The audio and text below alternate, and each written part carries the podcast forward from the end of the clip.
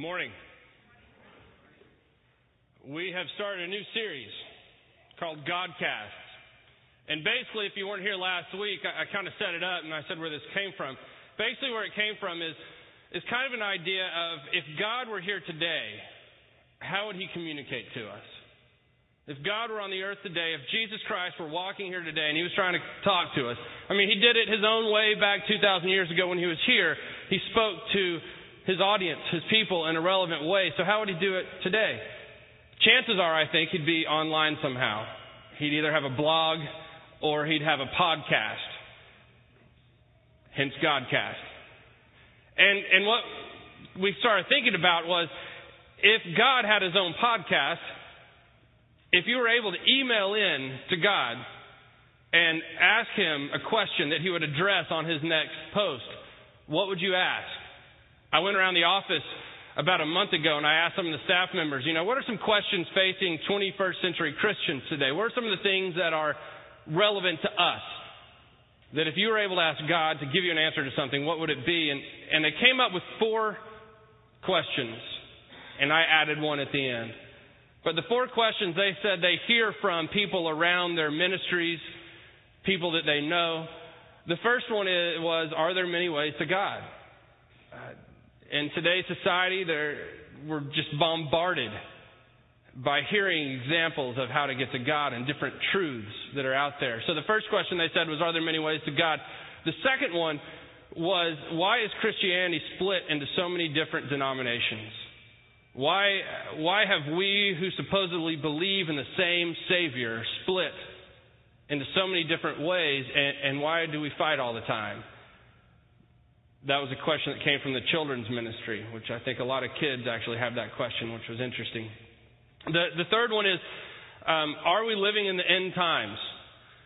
That's a question, if you look at the news, sometimes it might pop into your mind. Or if you listen to a, uh, another pastor that's here in town who speaks about this quite often, you might begin to think, Are we really living in the end times? The next question is Why do bad things happen to good people? This is a question that has been around since people could ask questions. And it's been something that has been very personal to me over the past 16 months. Something I've been doing a lot of thinking about and a lot of praying about. Why do bad things happen to good people? And then the last one that I threw in there was Are there really shapes in clouds? Are there really? Because haven't you ever wanted to ask God that? Are you up there really creating stuff in the clouds? Did you really create a dinosaur in that cloud, or am I just seeing things? There's more to it than that, but you'll have to come on the fifth Sunday to, find out. So basically, those are the things that we want to ask God, and He's going to tell us the answer through me on His Godcast each week. There's a few things that are going along with this. One, we're doing man on the street interviews.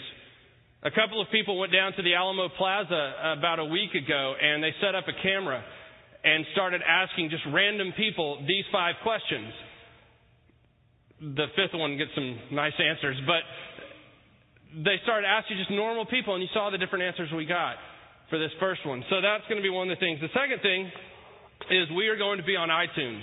Um, we are launching on iTunes. Yes, we are breaking into the world of, you know, I don't know, a couple of years ago.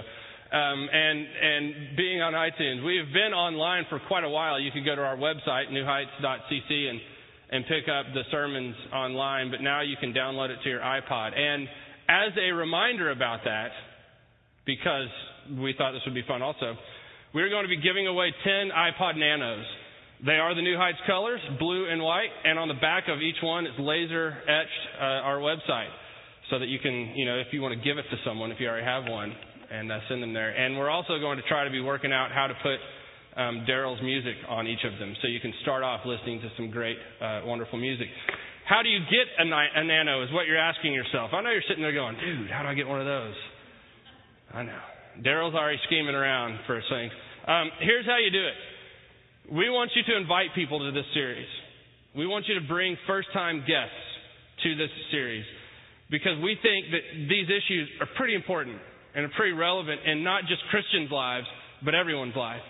So we want you to, to open up your, your, your Rolodex, if you, if you have one of those anymore, um, or go down your phone list, whatever, and, and invite some people. And when you do that, and you bring a first time gift, you go back, uh, guest, you go back and you see Kevin or Debbie or one of our hospitality people, and they will hand you a card like this. It says Godcasts on it. It says name, phone, and email. You will write down each of those things. You will get one card for every family that you bring. The family that you bring will get two cards, so they will have a better chance of winning than you will, but it's not about you now, is it? If you are a first time guest right now, go back there and get one. You don't have to be brought by someone if you're a first time visitor. And somebody asked me, well, how do we know if they're really first time visitors? If you want to cheat God, go right ahead. If you have any more questions about that, you can ask Debbie or Kevin, and uh, they can probably answer, or you can come up to me after the service. But today we're starting on the first question Are there many ways to God? Are there many ways to God? You know, this is such a big, vast question, and, and if you get online and try to search, like, how do I get to God? What are the different paths to God? You will get so many different hits and see so many crazy things that are out there. It's unbelievable. I spent some time doing this, and I, I got some really interesting things on, on how to get to God. Let me kind of preface this by saying that my talk is coming from the perspective that the words in this Bible are true. Now, we have done sermons, I have done talks on the validity of the scriptures, on uh, the, the research behind it, the history behind it, how many copies, original copies and otherwise, are there compared to other pieces of literature. Dinah Shelley actually has done this in here also when we did the Da Vinci Code. We have done that in here before. If you have questions about that, please come see me. But I'm coming from the perspective that these words are true. And so, are there many ways to God? You know, it's interesting. God is everywhere today. God is all over the place. You turn on the TV and people are talking about God. Oprah always talks about God. Oprah, yes. Any Oprah fans in here? Daryl thinks she's uh, a, a, kind of helps Satan out a little bit, but that's another story. He also thinks Karl Malone does. An applause there. He's retired. Let him be at peace. But uh, you can hear about God anywhere. But there's one thing you can't hear about, one person you don't hear about very often, and that's Christ. Because people get in an uproar if you start speaking about Christ. I don't know if you watched the Masters a few weeks ago, but the kid who won, I say kid, he's 31, two years younger than I am. The kid who won, his name is uh, Zach Johnson, I believe is his last name. Isn't that his name, Kevin? Zach Johnson. And when they asked him afterwards about it, he said, I just know that Christ was with me the whole time. He said that in a few different interviews on TV. He gave credit to Jesus. He didn't say Jesus helped him swing, but he said he has faith in Christ, and that gave him the strength to not worry about Tiger. Tiger who? Who cares? I have Christ. And it was interesting each time he said that to see the reaction of the news person, of the guy that was interviewing him. Jim Nantz was one of them, just blew right on by it. Didn't even touch it. Went on to something else. Because it's kind of a taboo, taboo issue. You don't talk about Christ. You can talk about Kabbalah, you can talk about Buddha, you can talk about Hinduism, you can talk about all these different things, but don't talk about Jesus because that's too narrow minded. Because you're shutting out the rest of the world, even though they are too. Are there many ways to God? I'm going to go through a lot of scripture today. If you have your Bible, you can flip and try to keep up. If not, okay, just listen. John 14, 6. John 14, 6. For, for me, this is what it comes down to. Are there, the, I mean, seriously, we could end it right here. For me, this is what it comes down to. Are there many ways to God? Jesus told him, I am the way, the truth, and the life. No one can come to the Father except through me.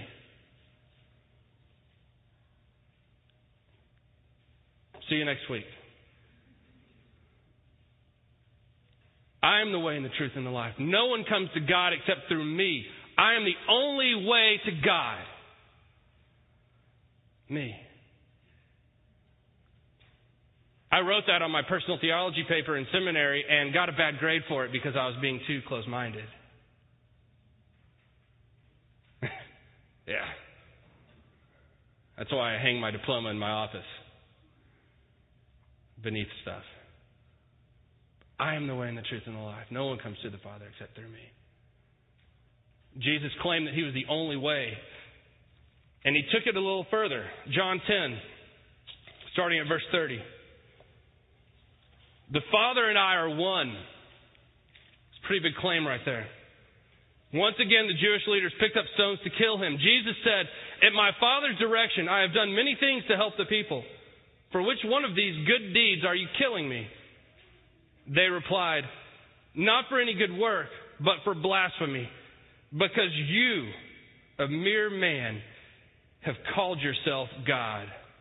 See, there's a difference in Christ and Buddha and Muhammad and all the other religious leaders. The difference is, Jesus said, I'm God.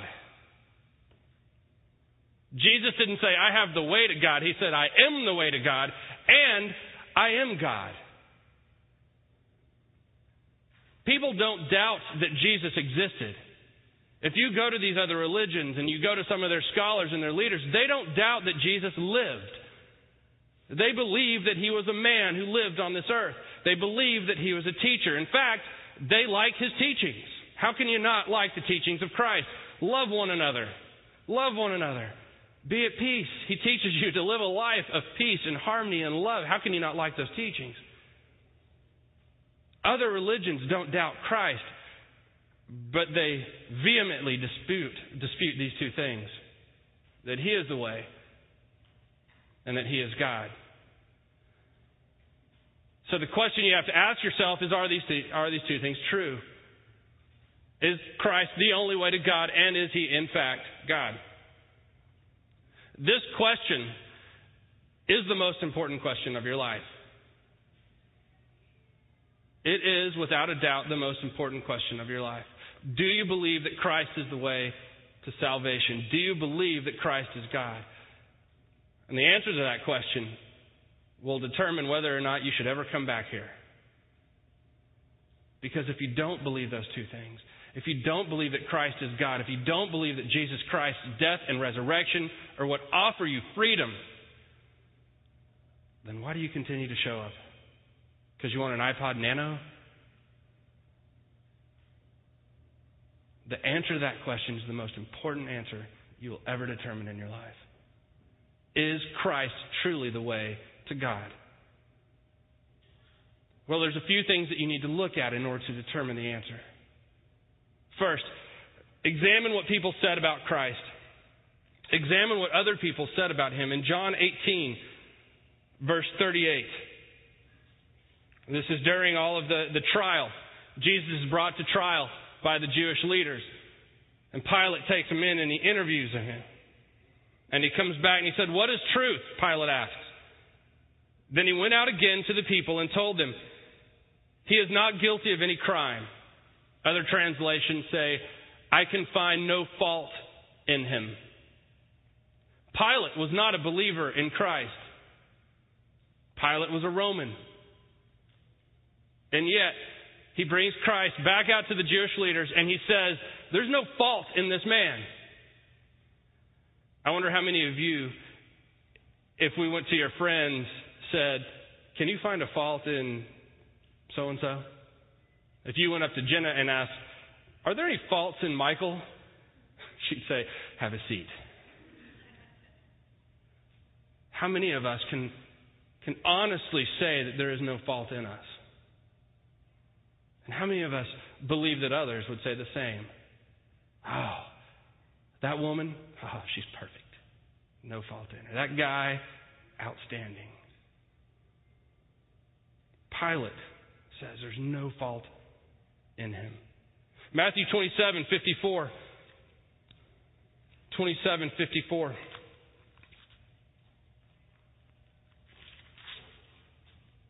The Roman officer and the other soldiers at the crucifixion were terrified by the earthquake and all that had happened. Now, think about who these people are the Roman officer and all the other soldiers at the crucifixion. The guys who crucified Christ the guys who stood there and watched the nails go in, who hoisted the cross, who stuck the spear in his side. These guys say, truly, this was the Son of God. Truly, this was the Son of God. It wasn't just the people who believed in Jesus Christ who thought he was God.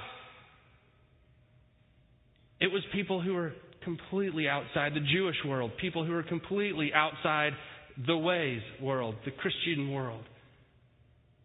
These Roman soldiers looked at him and said, Truly, this is the Son of God.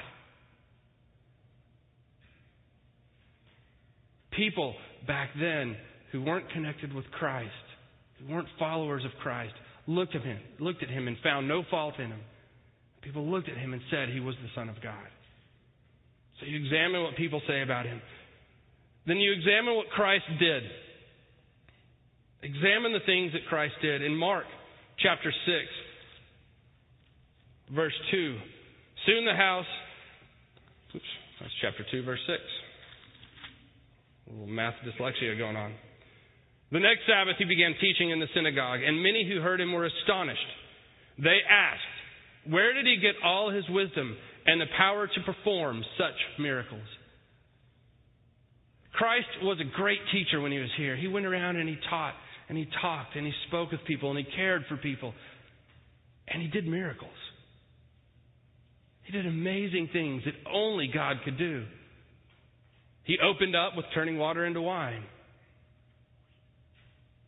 He cured blind people. He made the lame walk. He cured leprosy. He drove demons out of people. He brought someone from the dead back to life. The interesting thing is, people didn't dispute this at the time. How could they? There were too many witnesses to the things Christ did. People saw him heal someone right in front of them. Get up off of your mat, pick it up, and walk out of here. Right in front of the Pharisees, Christ did this. They didn't dispute the fact that he did the miracles. But it scared the heck out of them. What did Christ do when he was here? He performed miracles. They tried to stop him by asking him questions about it, by interrogating him. Why are you healing on the Sabbath? And yet he kept performing the miracles. He was God. So you look at what people said about him, you look at what Christ did while he was here, and then look at what God did. In Acts chapter 3, verse 15. You killed the author of life, but God raised him to life. And we are witnesses of this fact. God raised Christ from the dead. Now, there's a few things that you can look at. One, it has been argued over the years that the Roman soldiers took him away.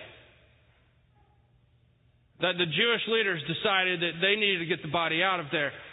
But if they knew that that was a central key, Christ predicted that he would raise again from the dead in three days, why would they make that body disappear? In fact, they probably wanted the body to be seen. But the body was gone. Some people say that the disciples came in and stole the body. The disciples, these fishermen, come and overtake Roman soldiers move the stone away, and steal the body? Probably not likely. Others say that it was an amazing scam pulled off by these uneducated fishermen, tax collector. An amazing scam that convinced millions of people for over 2,000 years Pretty impressive Amway sell, isn't it? Christ was raised from the dead and seen by over 500 people.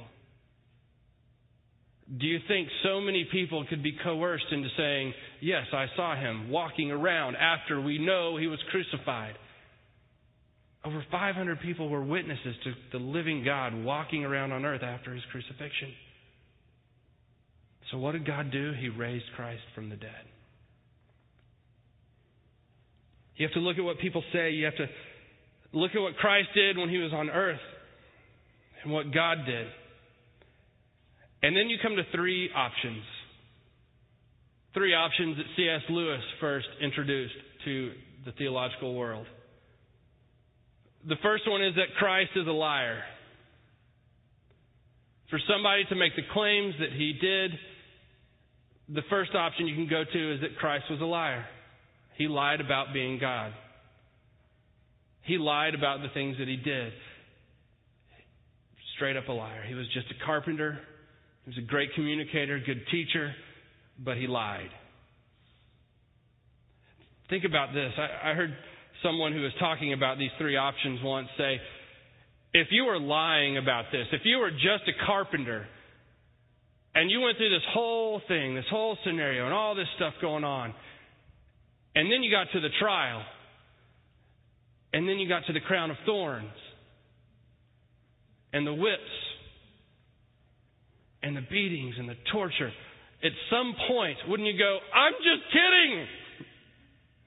I was working on, I was building stuff all day long. It got kind of boring. Day after day, the same stuff carpentry, carpentry, carpentry. I thought I'd shake it up a little bit. Don't you think at some point during that time before the nails were driven in, you'd go, wait a minute. I'm just kidding. He had multiple opportunities to say that he wasn't God, asked again and again by the Pharisees, the Sadducees. He had opportunities from Pilate. He had opportunities to say that he was just kidding. JK. But he didn't. So your first option is he a, is, is he a liar, and it seems unlikely. The second one is is Christ a lunatic? To do all that he did, he must be crazy. We've seen crazy Christian leaders in the past. David Koresh, Jim Jones, different people that have come through and and believed vehemently with their life, the lives of others that God was directing them down one path. But does the way Christ lived his life make you think that he was crazy? The way he reached to the low, the lowest of our community, of his community, the way he reached out to those who were hungry, those who society had cast out. A loving man a caring and gentle man. But I don't think you're crazy, man. And so the third option you're left with is Jesus is God. Is that plain and simple? Jesus is God. Revelation 19, at verse 11. Then I saw heaven opened, and a white horse was standing there. And the one sitting on the horse was named Faithful and True, for he judges fairly and then goes to war. His eyes were bright like flames of fire, and on his head were many crowns. A name was written on him, and only he knew what it meant. He was clothed with a robe dipped in blood, and his title was the Word of God. The armies of heaven, dressed in pure white linen, followed him on white horses. From his mouth came a sharp sword, and with it he struck down the nations. He ruled them with an iron rod, and he trod the winepress of the fierce wrath of Almighty God. On his robe and thigh was written this title King of Kings and Lord of Lords. The King of Kings and Lord of Lords. Isn't it amazing that the name of Jesus is the only curse word of religious leaders around. Isn't it amazing that when you slam your thumb with a hammer, you don't scream out, Muhammad!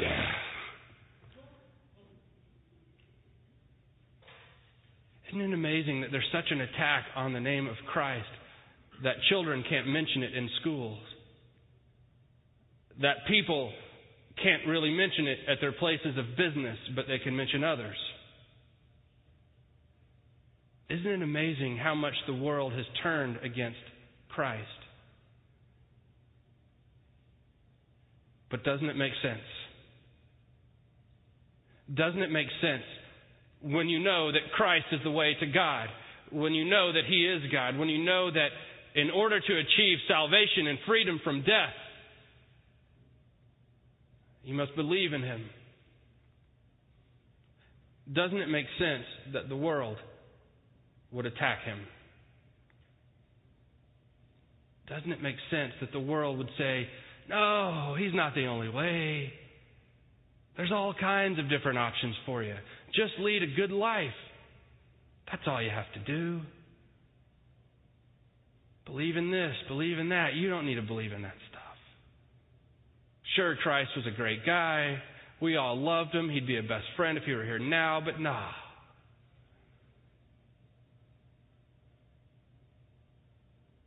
I think the amazing thing about Christ is the fact that he did all that he did, everything that he went through, his entire life, his death, all of that he did, knowing what was going to happen, knowing that his name would be thrown around, knowing that people would speak against him, people would fight and die to tell you that Christ didn't live, that Christ wasn't God. He did all of that knowing that in the year 2007, people would say, there are many ways. Would discount what he did. Knowing that even in Christianity, there would be people who would say he's not the only way. I answered the question at the beginning, and you're probably wishing I would have ended right there. But the answer is John 14:6. Are there many ways to God? I am the way and the truth and the life. No one comes to the Father but through me. Let us pray. Gracious and Heavenly Father, you are the King of kings and Lord of lords. You are a God of love and peace. You're a God of passion. Lord, we thank you for the life that you lived and the death that you suffered so that we, even though we know who we are and you know who we are, so that we might have eternal life, so that we might have freedom from death. Lord, I pray that if any of us have a question in our mind as to whether or not you are the way and the truth and the life, that it would be erased right now. Not by the words I said, but by your power, but by your Spirit. Father, release the bonds of the world that hold us back from you. Allow us to feel your presence stronger than ever before, that we might know you closer and deeper. Lord, we thank you and praise you in Jesus Christ's holy name. Amen.